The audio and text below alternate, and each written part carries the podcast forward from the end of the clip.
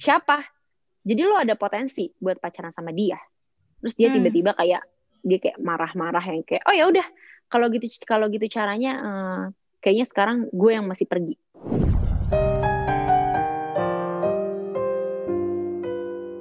Meliora Podcast, be the best version of yourself.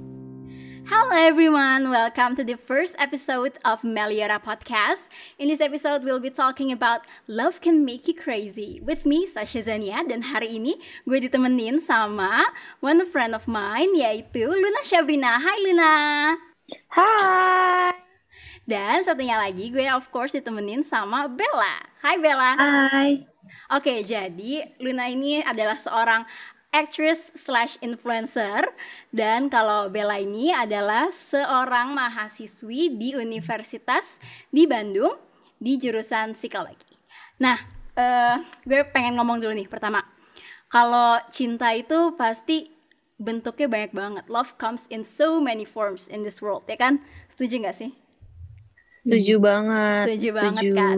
Nah, kalau menurut kalian berdua, menurut Bella dan menurut Luna, cinta sendiri menurut kalian tuh apa sih? Hmm, mau siapa dulu nih yang jawab Boleh Luna dulu? Oke, aku dulu ya. Eh, menurut aku simple sih, cinta itu tuh eh, tentang mau memaafkan dan menerima. Kalau aku sih Hmm. sesimpel itu, karena kalau kita terus bisa memaafkan dan menerima seseorang itu, kita akan terus bisa sayang dan selalu bisa bersama mereka, kayak gitu. Oh, deep banget serius. Kalau menurut Bella, cinta tuh apa sih Bella? Tapi aku pengen tahu cinta tuh apa dari sisi psikologinya gitu. Karena aku juga pernah dengar dan pernah baca sih sebenarnya kalau di dalam sisi psikologi atau kesehatan cinta tuh sebenarnya cuman ilusi dari hormon yang ada di otak kita doang gitu loh. Ya, oke. Jadi kalau Oke. dari sisi psikologinya itu, cinta itu gimana kita memberikan apa yang kita punya ke orang lain dan bagaimana kita menerimanya dari orang lain dan masih ada kaitannya juga sih sama tadi yang eh, gimana kita memaafkan orang lain supaya kita bisa mencintai dan dicintai oleh oleh orang lain. Kayak gitu. Oke, aku pengen balik dulu ke Luna. Luna, boleh nggak ceritain sedikit tentang cerita dan kisah cinta kamu yang paling berkesan sampai sekarang? Baik itu yang baik memorinya ataupun yang buruk memorinya. Hmm, oke. Kita mulai dari yang buruk dulu kali ya. Oke. Soalnya, hmm, oke. Soalnya sebelum kita denger yang eh, Manis-manis. Ya. manis-manis, kita baiknya denger yang pahit dulu. Oke. Jadi gini, waktu aku SMA, jujur aku tuh sempat agak susah mencari pasangan. Oke. Yang di mana sebenarnya orang-orang tuh pada mulai pacaran pas SMA kan ya, semestinya. Jujur aku tuh nggak pernah ngerasain yang namanya dijemput sama pacar, pulang bareng pacar tuh nggak pernah waktu SMA. Jadi Hmm. ya masih apa ya, masih masih terus-terusan mencari.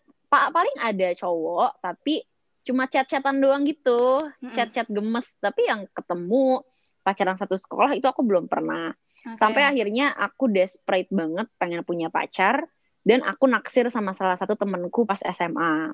Mm-mm. Nah, dia ini orangnya baik banget, terus dia juga eh, tipe aku gitu lah ceritanya.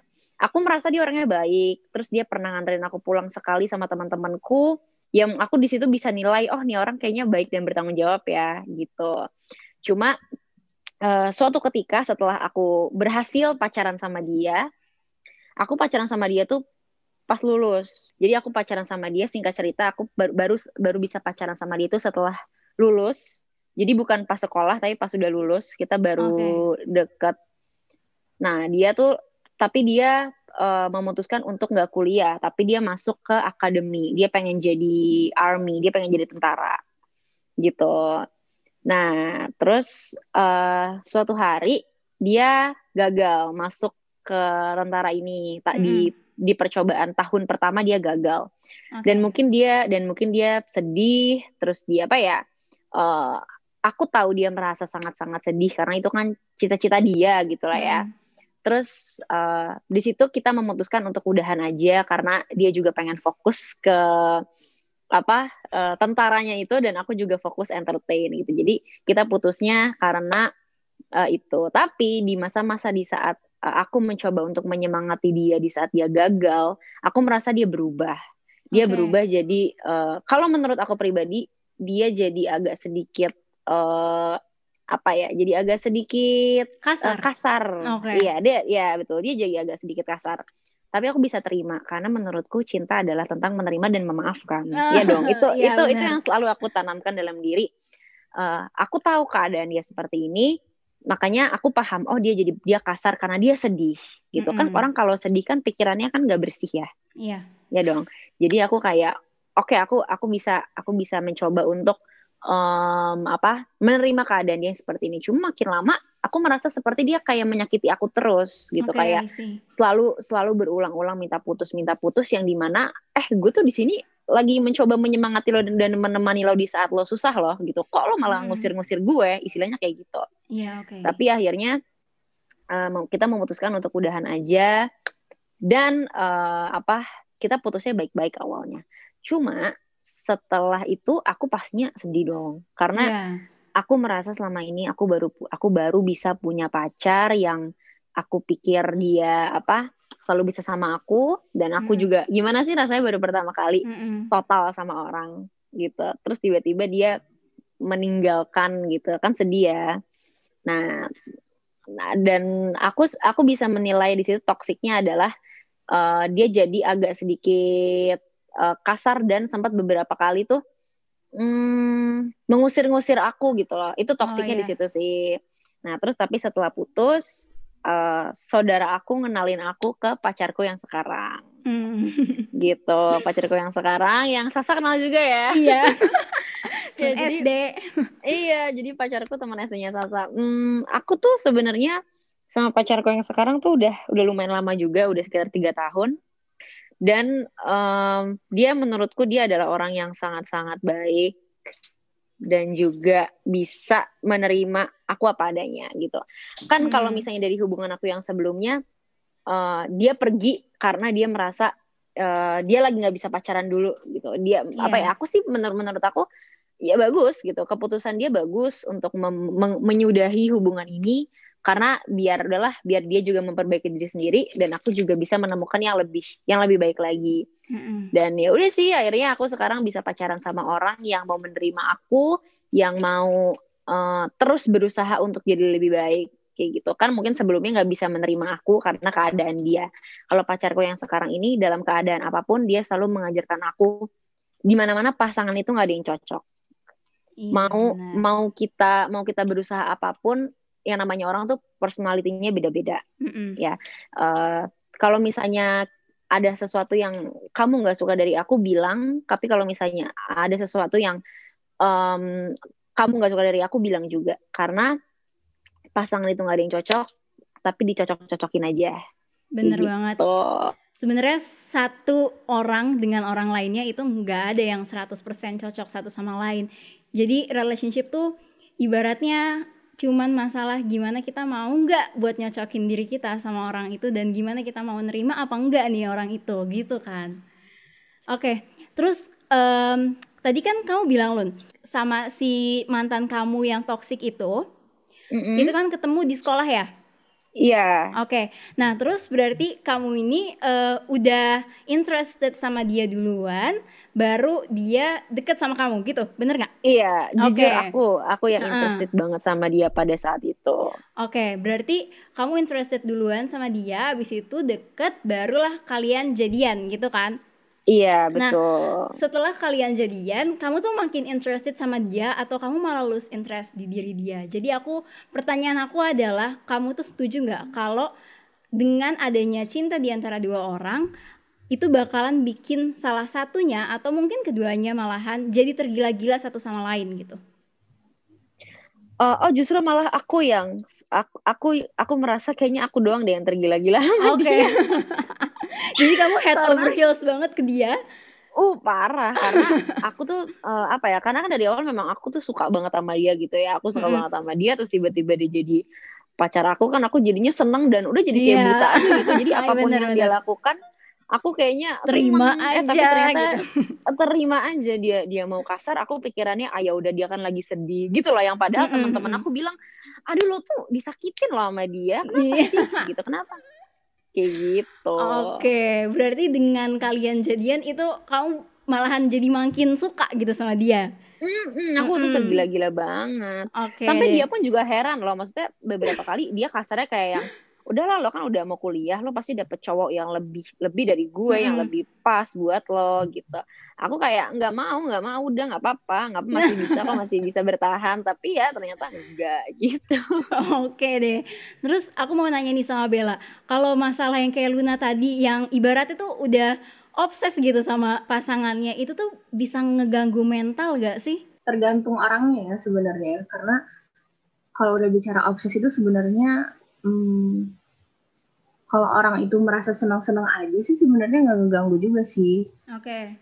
Berarti eh, tergantung orangnya nih. Jadi kayak Hmm. kalau gue seneng-seneng aja ya itu nggak bakal ganggu mental gue. Tapi kalau misalnya Iya. itu nyampe kayak ibaratnya dari obses itu jadi posesif. Kalau kayak gitu Nah. baru itu bakalan Iya, jadi ganggu mental dan bakalan nimbulin masalah baru lagi gitu bener. nah ya. iya bener banget Nah kalau dari kamu sendiri Lun, dari kamu udah suka banget sama dia, kamu tuh ada nggak sih sisi posesif ke dia jadinya?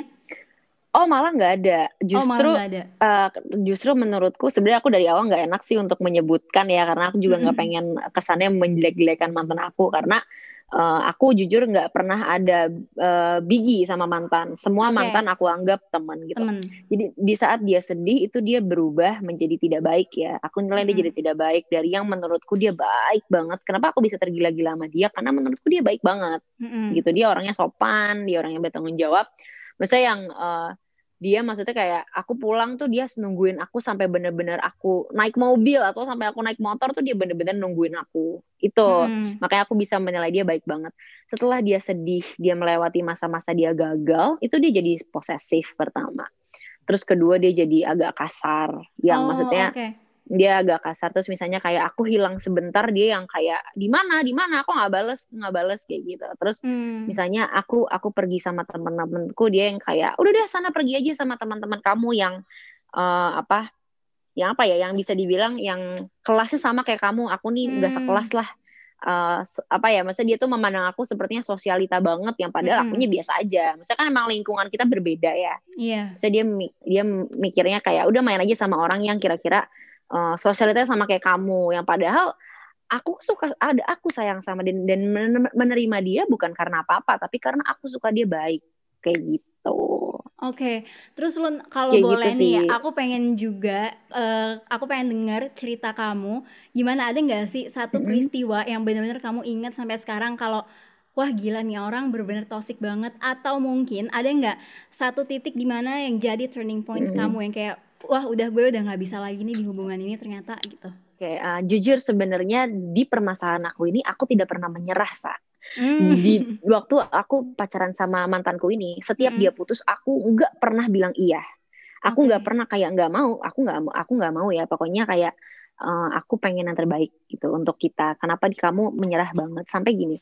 Akhirnya dia dia datang ke rumah aku dan eh, dia bilang aku pengen putus. Dia Mm-mm. bilang please banget, aku aku aku harus pergi. Gitu. Aku aku ada kemungkinan aku harus belajar lebih giat lagi biar aku tahun depan tuh bisa masuk ke eh, apa akademi. Oke. Jadi pas dia ngomong kayak gitu, aku kayak ah ya udahlah. Kalau sampai aku menahan dia di saat ini, masa aku mau menahan dia untuk berkembang? Gak mungkin dong. Iya. Gitu. Aku aku udah kayak oh kayaknya dia udah gak nyaman sama aku. Ya udah akhirnya aku di situ ya dia seperti biasa ya drama-drama orang pacaran kalau putus kan pasti nangis-nangis Mm-mm. kayak ah ya udah ya udah gitu.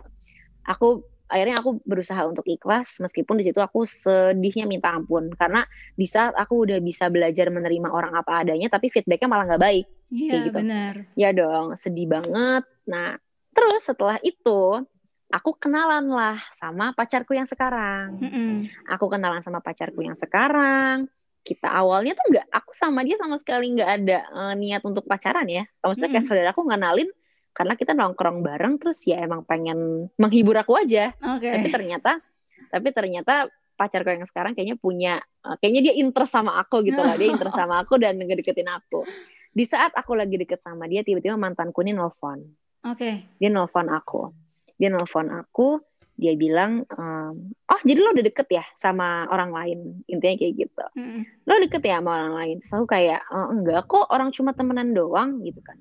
Siapa jadi lo ada potensi buat pacaran sama dia terus dia mm. tiba-tiba mm. kayak dia kayak marah-marah yang kayak oh ya udah kalau gitu kalau gitu caranya uh, kayaknya sekarang gue yang masih pergi itu kan jadi aku jadi kayak hah jadi gimana sih gitu dia yang dia yang pengen minta putus banget eh tapi hmm. dia juga yang tiba-tiba marah-marah aku punya uh, cowok baru jadi aku jadi jadi kena nih mentalnya kayak aku jadi guilty gitu aduh hmm. apa gue salah ya uh, mengikhlaskan dia waktu itu. Apa apa gue salah juga nih? Gue udah deket sama cowok lain.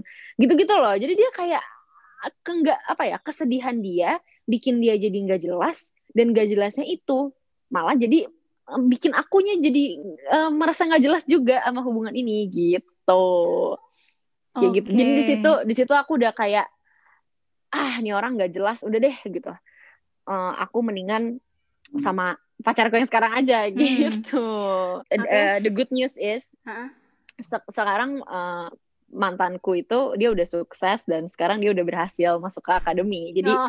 maksudnya hal hal baik yang bisa aku ambil ya udah maksudnya kan sekarang aku juga dapat orang yang lebih baik dan dia juga jadi apa yang dia mau jadi lebih iya, baik iya benar benar benar gitu. uh, Bella gitu. itu mantannya Luna yang tadi diceritain bisa nggak hmm. sih uh, termasuk orang yang manipulatif banget karena pas dia masih ada hubungan sama Luna dia nggak mau putus pas Luna udah putus Lunanya nggak boleh ke mana-mana menurut gue itu manipulatif sih jadi kayak gimana hmm. ya nggak nggak pas gitu loh sikap sama omongannya Iya bener banget sih. Jadi kayak seakan-akan emang sebenarnya dia tuh mau hal yang lain tapi nggak diungkapin gitu. Jadi ya manipulatif. Terus bisa gak sih Bel kayak ada nih aku tahu beberapa cowok yang hmm. dia itu nggak nggak mau seriusin cewek-cewek ini tapi dia tuh ibaratnya nggak mau kehilangan fansnya gitu loh hmm. ya kan jadi kayak aku tuh ini mantannya Luna termasuk yang kayak gitu bisa aja nggak sih bisa aja sih Mm-mm, jadi kalau orang-orang kayak gitu emang udah toxic berarti ya? Iya, mungkin emang orang-orang kayak gitu tuh biasanya kalau dari sisi psikologinya tuh mereka pakai emotional manipulation. Jadi secara ikatan emosional tuh membuat cewek jadi oh iya jadi apa ya tertarik gitu. Oh, jadi nggak gitu. pengen lepas secara emosional. Oke, jadi kayak si cewek-cewek ini merasa ada attachment tersendiri hmm. sama cowok ini, makanya mereka ya, juga nggak bisa lepas gitu. Iya. Oke ya. deh, terus Luna Luna, uh, kamu punya ya. masa lalu yang ibaratnya udah bisa dibilang termasuk toksik juga gitu loh, karena udah mempengaruhi mental kamu -hmm. juga gitu kan. Nah, ke hubungan kamu yeah, yang selanjutnya betul. yaitu ya your current relationship sekarang itu mempengaruhi nggak sih? Hmm. Jadi kayak apakah masa lalu kamu itu bikin kamu ada trauma-trauma atau misalnya jadi kayak kamu udah aduh gue udah nggak mau deh sama cowok yang di army kayak gitu atau misalkan uh, enggak sih cuma ada ada beberapa hal yang uh, sebenarnya ini negatif ya dan mm gak gak bagus untuk dicontoh sama orang lain. Jadi gini, karena aku waktu pacaran sama mantanku ini aku merasa agak tertekan ya karena mm dia posesif uh, dan juga agak agak apa ya, agak agak galak gitu lah ya istilahnya sama aku jadi agak keras. Uh, sama aku sama pacarku yang sekarang tuh jadi jadi apa ya karena mungkin karena dia terlalu baik ya pacarku ini sekarang baik banget sabar banget sama aku jadinya aku terkadang kebawa agak seenaknya sama dia okay, gitu. karena ya, ya, ngerti. Mm -mm, karena di hubungan sebelumnya aku tertekan dan sekarang di hubungan aku yang sekarang aduh pacarku baik banget. Iya jadinya, kamu princess banget di sini gitu iya, ya? Iya princess banget. Jadi aku kayak gila gitu. Hmm. dia baik banget ya. Aku yang terkadang suka seenaknya dan tanpa sadar menyakiti pacarku yang sekarang. Misalnya nih, kayak dulu mantanku marah, aku cuma bisa nunduk, kayak aku cuma bilang maaf, maaf. Hmm. Sedangkan sama sama pacarku yang sekarang kalau dia marah, aku kayak kamu kenapa marah-marah? Jadi aku merasa gak boleh ada orang yang marah sama aku karena trauma aku sama hubungan yang hubungan yang sebelumnya dan tanpa sadar itu menyakiti pacarku dong. Iya, karena benar. sebelum aku jadian kan aku cerita sama dia, iya mantan gue suka marah-marah gini gini gini. Terus dia juga ngomong kayak gini, e, kamu kalau marah-marah kayak gini kamu sama aja kayak mantan kamu. Dan hmm. itu tuh aku realize ya ampun iya ya ternyata iya, aku marah-marah juga dan itu nggak baik. Itu sih paling hal-hal yang masih kebawa dari hubungan yang lalu dan memang harus aku rubah. Oke terus lu pas pertama kali kamu kenal sorry bentar -hmm. ada roti lewat ntar ke masukan Terus Lun, pas pertama kali kamu kenal nih sama cowok ini, kamu tuh ngeliat kayak some red flags gak sih di dia? Jadi kayak kamu tuh dari awal sebenarnya udah kayak tahu dari teman-teman kamu misalkan udah dikasih tauin, Lun jangan sama dia, dia tuh orangnya kalau udah sedih tuh kayak gini gini gini gitu. Tapi kamu kayak denial aja atau emang dari awal dia sebenarnya baik banget, terus pas akhir-akhir ya baru keluar sifat aslinya gitu. Hmm, sebenarnya sih um, aku nggak tahu ya. Uh, aku nggak tahu karena memang kita tuh beda beda ya apa aku kan IPS mantanku mm. nih IPA jadi okay, beda lingkup ya, gitu ya? be, beda lingkup mm. gitu beda lingkup. Cuma beberapa sahabatku sih sempat bilang kayak udahlah ngapain sih sama dia? Maksudnya pikirannya juga kayak udah mau lulus mendingan cari aja sih hmm. yang taranya kuliah gitu. Ngapain sih masih ada lingkup SMA SMA cuma memang waktu aku masuk di SMA aku aku tuh suka banget sama dia. Aku aku merasa ih dia cakep ya gitu. Aduh dia tuh tipe aku gitu terus uh, apa tapi nggak pernah jadi gitu. Kita nggak pernah hmm. jadi. Paling ya uh, deket-deket biasa aja tapi nggak jadi sampai akhirnya jadinya baru pas lulus gitu. Ada beberapa sih omongan maksudnya sahabatku juga kayak ngapain sih sama dia? Ngapain sih sama dia? Cuma aku nggak tahu secara spesifik kenapa dia gitu. Emangnya dia kenapa? Hmm. gitu. Karena memang beda lingkup kan Oke, nah, berarti berarti kayak susah juga buat uh, realize some, some red flags in that guy iya, karena dari awal udah beda lingkup bener. gitu. Beda awal beda lingkup. Kalau menurutku sebenarnya mantanku ini baik ya. Cuma uh, mungkin kan ada beberapa orang yang kalau marah itu pikirannya atau sikapnya jadi berubah. Kan ada ya orang begitu. Iya. Ya kan? Ya mungkin dia adalah salah satu orang yang seperti itu, Sa gitu okay, di saat dia sedih di saat dia uh, kecewa sama sesuatu yang nggak dia berhasil dapatkan dia jadi berubah lebih emosional dari biasanya dan aku baru pertama kali ketemu sama orang yang begitu makanya itu jadi ngena banget di hidup aku kaget banget ya iya kaget hmm. karena maksudnya kalau mau bawa-bawa masalah pribadi papaku tuh orang yang sabar banget nggak pernah marah hmm. jadi aku hmm. merasa gila baru pertama kali nih gue dimarahin sama cowok sampai sebegininya maksudnya disakitinnya sampai begini jadi membekas lah gitu.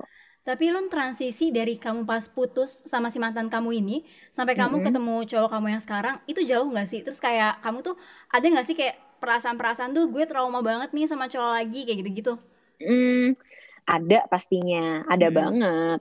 Aku sampai apa ya? Um, tapi untungnya pacarku yang sekarang ini dari deket pun dia sangat-sangat menghormati aku sih. Maksudnya hmm. uh, apa? Kita kita sama-sama terbuka jadi sebenarnya nggak nggak jauh jujur nggak jauh di saat aku putus tuh eh, sekitar semingguan lah aku tuh udah aku udah kenalan sama si pacarku yang sekarang udah sempet chat-chatan tapi as a friend ya yeah. as a friend dan uh, dia dia sangat menghargai aku dengan cara selalu selalu mau mendengarkan aku di saat aku pengen cerita tentang mantanku kayak hmm. misalnya kayak aku lagi aku didatangi lagi sama mantanku atau dia nggak jelas lagi gitu. Aku suka cerita ya nih mantan gue gini gini jadi uh, ya pokoknya intinya adalah aku aku selalu terbuka sama pacarku yang sekarang sampai uh, apa aku ngasih tahu hal-hal apa aja yang aku suka. Jadi biar dia bisa ngelakuin itu ke aku. Jadi biar trauma-trauma aku yang sebelumnya tuh nggak terjadi lagi. Oke okay, jadi gitu.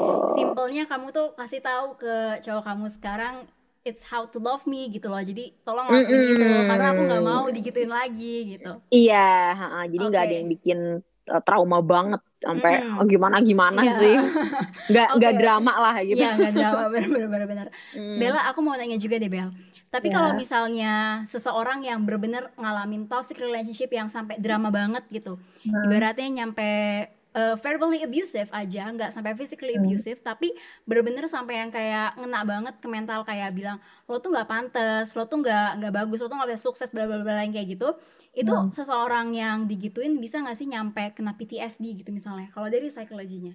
Hmm, kalau dari psikologinya kalau ngomongin PTSD sebenarnya berat sih karena ini gangguan yang nggak cuma berlangsung selama seminggu dua minggu kalau okay. PTS gitu mm-hmm. karena dari awalnya kalau secara psikologis itu orang bisa trauma tuh karena di dalam otaknya tuh dia banyak ketakutan okay. jadi ketakutan ketakutan itu takut terulang lagi sama orang mm-hmm. yang baru misalnya nah dari situ tuh uh, otak tuh ngerespon ke badan kita sendiri jadi di badan kita tuh ada hormon mm-hmm. yang kalau misalnya nanti ketemu orang baru jadi apa ya istilahnya overthinking gitu kayak ya nanti dia uh, sama lagi kayak mantan gue yang dulu gitu misalnya Hmm. Nah, mungkin banget sih kalau misalnya orang yang kena toxic itu sampai PTSD mungkin banget, tapi ya itu biasanya kalau PTSD itu kalau si simptom-simptomnya itu udah berlangsung selama satu bulan minimal. Oh, oke. Okay. Tapi kalau misalnya orang yang kena toxic relationship hmm. tapi itu physically abusive kayak misalnya domestic violence gitu. Hmm. Itu PTSD mungkin banget berarti ya kalau kayak gitu. Mungkin banget sih karena pasti ngena banget ya ke dia iya, karena bener -bener. berbekas banget. Oke oke oke. Oke, uh, one last questions for you guys before I end the session. Aku mau hmm. tanya ke kalian berdua uh, pesan-pesan kalian untuk cewek-cewek di luar sana yang sedang men, uh, terjebak di dalam toxic relationship mereka tuh harus apa? Pesan kalian tuh apa? Boleh dari Bella dulu mungkin? Oke, okay. kalau dari aku uh, apa ya? Mungkin kalau buat sadar pasti susah banget, tapi yang pertama kalian harus sayang sama diri kalian sendiri sih. Karena yeah. sebagai perempuan juga kita punya harga diri dan gak bisa diinjek-injek sama cowok gitu kan. Jadi yeah. ya itu. Jadi sayangin diri kalian sendiri sebagai perempuan. Iya bener banget sih. Aku setuju banget karena kayak ya self love is key to everything. Iya, Terus kalau Luna gimana? Aku setuju juga sama Bella sih. Uh, pada intinya adalah sayangi diri sendiri. Uh, apa ya? Hargai diri kalian. Kalau misalnya kalian mau dihargai sama orang, gitu. Jadi uh, apa pun tuh dari diri sendiri dulu deh, gitu. Kayak gitu aja bener, sih kalau dari aku. Mm -hmm. Oke deh, kalau gitu thank you so much karena udah sharing-sharing hari ini di podcast Meliora sekarang. Dan jangan lupa untuk para pendengar di podcast Meliora untuk ketemu sama gue lagi next week di hari Jumat. Thank you so much. Bye.